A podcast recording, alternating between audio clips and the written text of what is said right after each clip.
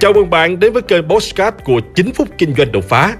Trong chiếc mục Postcard này, chúng ta sẽ cùng trao đổi với nhau về những chủ đề liên quan đến các lĩnh vực kinh doanh, đầu tư, marketing, bán hàng, phát triển bản thân, với mục đích giúp nhau để cùng nhau kiến tạo thành công bền vững và xây dựng cuộc sống hạnh phúc viên mãn.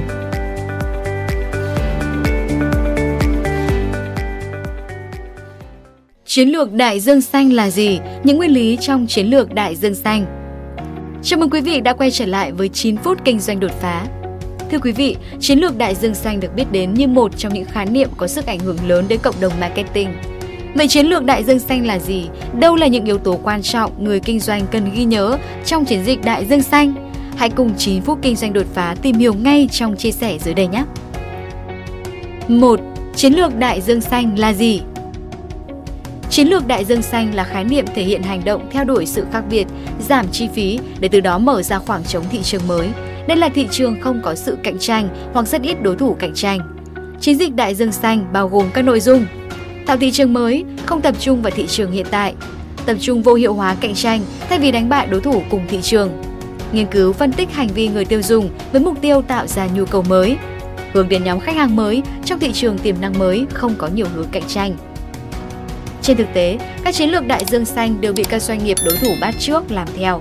Khi này, doanh nghiệp cần cải tiến, điều chỉnh và tái đổi mới, đặc biệt khi đối thủ cạnh tranh bắt đầu tiến vào thị trường ngách, người quản lý, chủ kinh doanh cần nhanh nhạy đưa ra phản ứng tức thì nhằm bảo vệ thị phần của mình. Đây là thời điểm mà doanh nghiệp cần tập trung khai thác, đào sâu cũng như là mở rộng hướng kinh doanh bằng cách cải tiến hoạt động, mở rộng địa bàn để chiếm được nhiều thị phần hơn. 2. Phân biệt chiến lược đại dương xanh và đại dương đỏ. Nói một cách dễ hiểu, đại dương đỏ là thị trường lớn, nơi tập trung toàn bộ đối tượng khách hàng và đối thủ cạnh tranh. Mặt khác, đại dương xanh lại là thị trường ngách nhỏ, nơi tập trung các nhóm khách hàng mục tiêu và không hoặc có ít đối thủ cạnh tranh.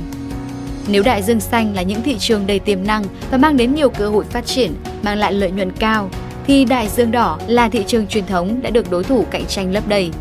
Để chiếm được thị trường, doanh nghiệp cần tìm cách khiến mình nổi trội, khả năng thu lợi nhuận và tăng trưởng ở thị trường này cũng thấp hơn. 3.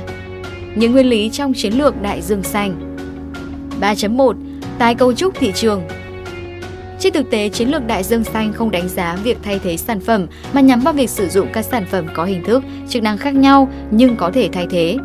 Một trong những ví dụ điển hình về nguyên lý này là ở hãng hàng không NetJet. Hãng này đã cho nhân viên của các tập đoàn lớn thuê máy bay riêng với mức giá tương tự khi họ đi máy bay thông thường. Nguyên lý này cũng được thể hiện qua việc tập trung đáp ứng nhu cầu của các nhóm khách hàng khác nhau và cung cấp các sản phẩm dịch vụ bổ sung. Nguyên lý này cũng giúp thương hiệu tập trung vào các giá trị chính là giá trị thương hiệu hiện tại và tương lai. 3.2. Tập trung vào cái nhìn tổng thể thay vì chi tiết vụn vặt. Với nguyên lý này, cửa hàng thương hiệu nên đưa ra được quy trình, kế hoạch cải tiến để tạo ra những đổi mới, cải tiến có giá trị. Nguyên lý này sẽ giúp chủ kinh doanh có cái nhìn bao quát và giải quyết các rủi ro trong việc lập kế hoạch. 3.3. Tăng trưởng mạnh hơn nhu cầu hiện tại.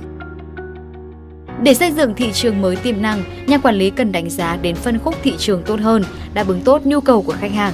Điều này sẽ giúp bạn có cái nhìn bao quát nhất về nhu cầu của khách hàng. Không phải bằng cách tập trung vào sự khác biệt giữa các đối tượng riêng biệt, mà bằng cách xây dựng điểm chung của khách hàng. 3.4. Hiện thực hóa chiến lược để hiện thực hóa và giúp chiến lược đại dương xanh diễn ra thành công, mọi nhân viên đều cần tham gia với mục đích tạo điều kiện để thực hiện kế hoạch. Nguyên lý này cũng giải quyết các vấn đề liên quan đến thái độ, hành vi của nhân viên. 4. Ví dụ về chiến lược đại dương xanh Canon với Canon, chiến dịch đại dương xanh được thể hiện ở việc tạo ra ngành công nghiệp máy photocopy để bàn. Nhà sản xuất máy copy truyền thống nhắm đến nhà quản lý bộ phận mua thiết bị văn phòng.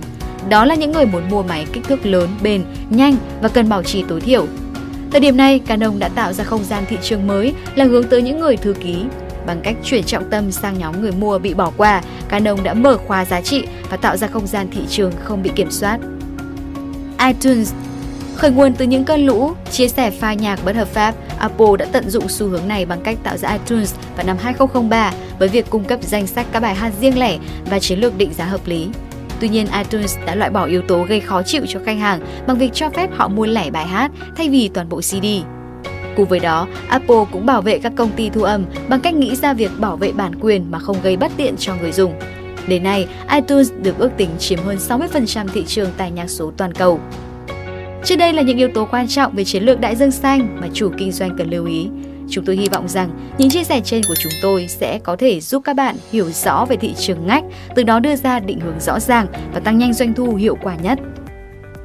Hãy like và chia sẻ podcast này để nó có thể tiếp cận và giúp ích cho nhiều người hơn nữa. Đồng thời nhấn vào nút theo dõi kênh podcast của tôi để nghe thêm nhiều nội dung hấp dẫn khác. Cảm ơn bạn đã dành thời gian lắng nghe. Chúc bạn thành công và hẹn gặp lại bạn trong những chủ đề tiếp theo.